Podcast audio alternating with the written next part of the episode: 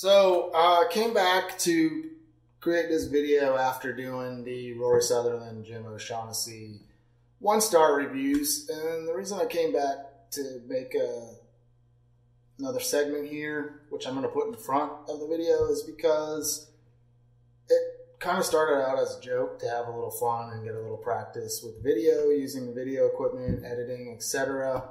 And I'm looking at these one star reviews and the nitpick bullshit that people put up with, and I'm like, are these even valuable? And like, what miserable lives these people must have for some of the one star reviews that they put up. And I got reminded of my my grandma. I don't want to get all choked up here, so I won't. But she said, if you don't have anything nice to say, don't say it at all. And maybe that is something society has lost between these one star re- reviews and Twitter. Just a thought. Enjoy the rest of the show.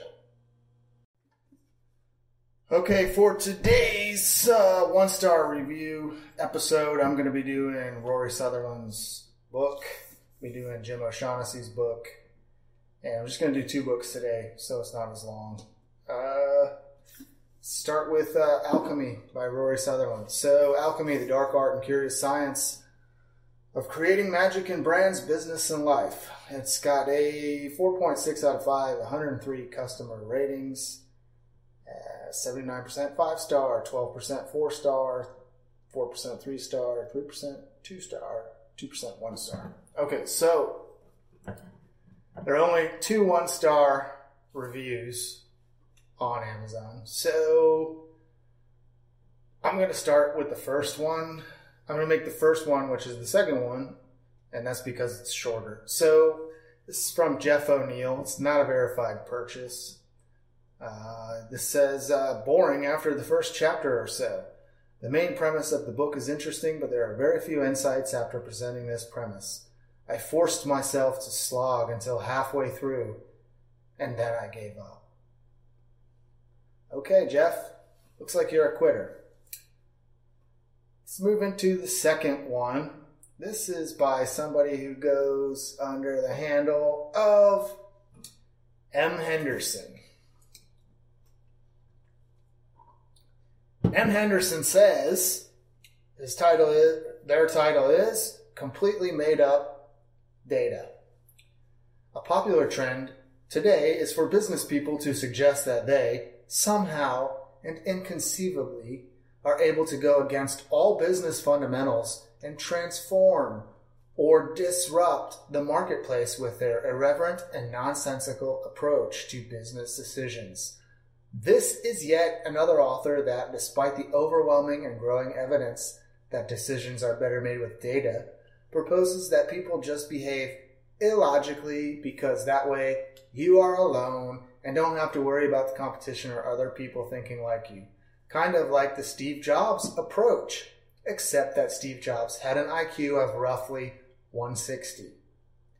This is very bad advice. A good concrete example of why this is wrong is his continued use of Red Bull and their supposed lack of market research playing any role in their exponential growth. But there's just one small problem.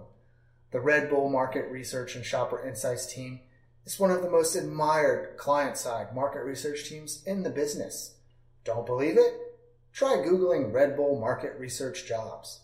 Red Bull's unique use of customer feedback, both quantitative and qualitative, has helped propel the Red Bull brand to new heights precisely because they utilize data and research in their decisions. While this book may be an entertaining read, be wary of acting on it. For these reasons, this reviewer rates Alchemy, the dark art of curious, and curious science of creating magic and brands, business, and life, a one star. Well, Henderson, you're a douchebag, first of all. A wanker. Got my, got my British on, doing my British stuff for Rory.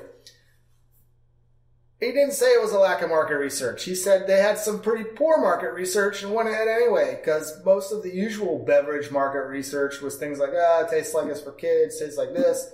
When it came to Red Bull coming out of Thailand, people were like, oh, it tastes like piss. I wouldn't even give this to my worst enemy. Bullshit like that. So be that as it may, never said there was a lack of market research, and his explanation for the counterintuitive product, the first thing that's come along in like a hundred years that can even come close to touching Coca-Cola for market share, he was talking about the psycho, I guess I don't know the right word, psychomatic effects and the counterintuitiveness of the conventional way, which would have been, oh, we got to have a bigger, you know, we've got to have more of it. We've got to have the big gulp version of it. It's got to taste better. It's got to be like Coke. It's got to take best, taste better. All Rory said was they put it in a small can. It tastes like piss and it sold like rockets. And then he went into the psychographic details of why, which is, you know, the the if it's supposed to make you have wings, the, the medicinal thing, and I'm messing all this up, but I really don't care because I'm pretty pissed off at this wanker. You get the idea. Smaller bottle, should be more powerful, doesn't taste very good, then you don't believe it has medicinal purposes. So he lays it out. He's laid it out in 10 years of YouTube videos.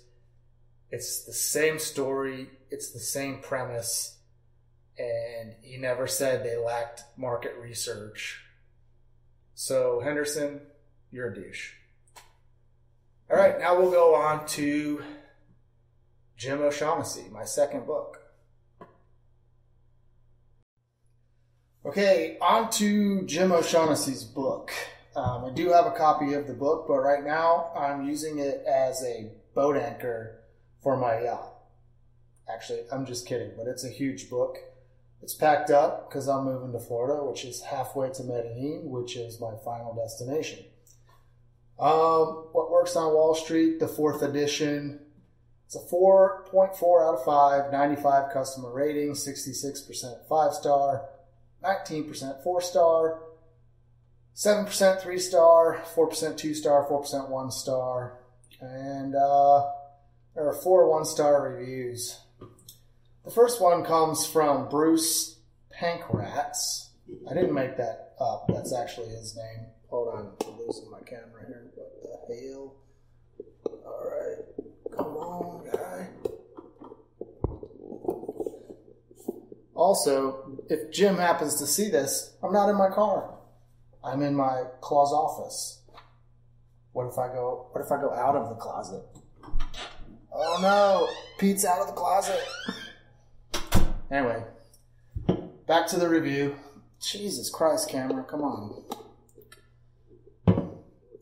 This is a Gorilla tripod. I'm to give this thing a bad review.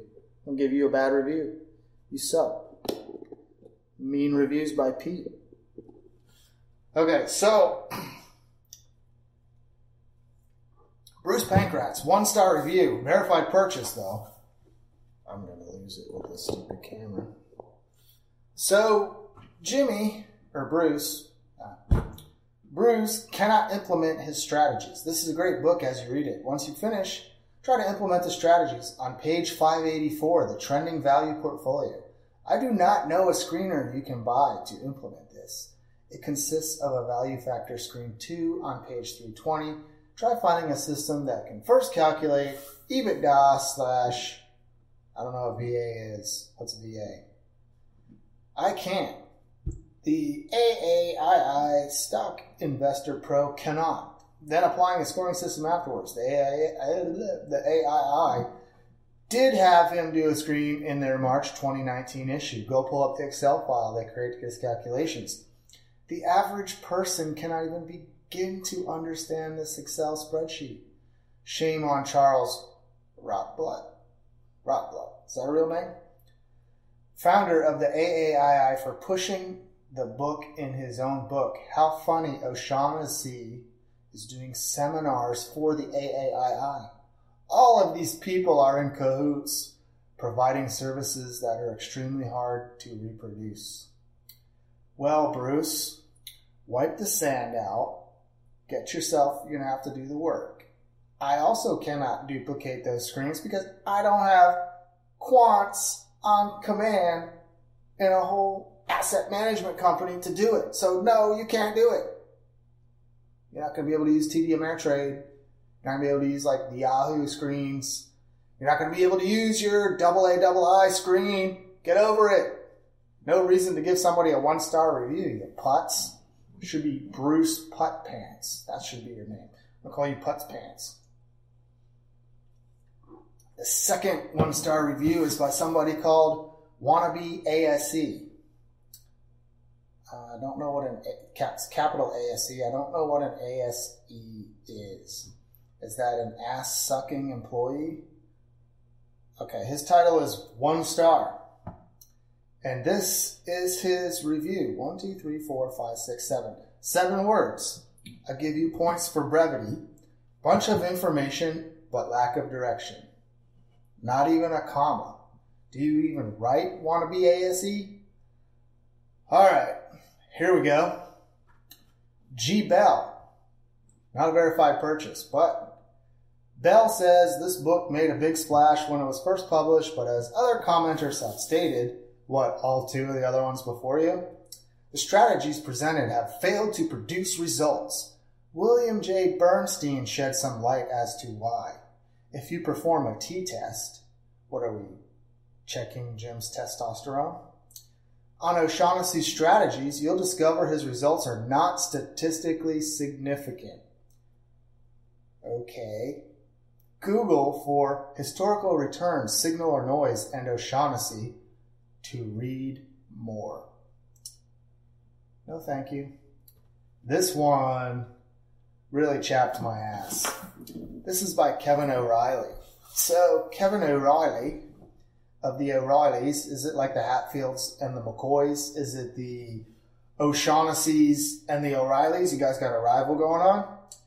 So he says, one star. Not even a verified purchase. The cheap bastard probably didn't even pay for the book. His theories stopped working around the time he wrote this. That's the title.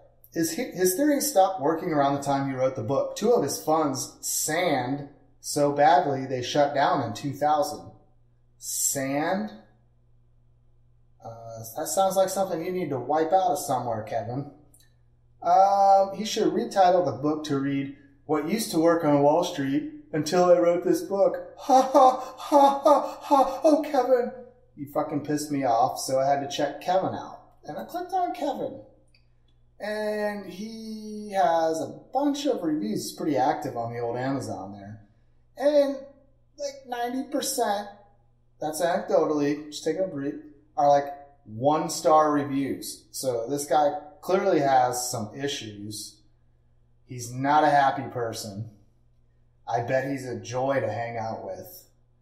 And then I found out that he's the owner of Emerald Advisor Group. He's an enrolled agent and an investment advisor representative. Now, as an enrolled agent, if you don't know what that is, that's fair. That's the guy that can work on your behalf for the IRS and probably working for with the IRS would make you a very unhappy person.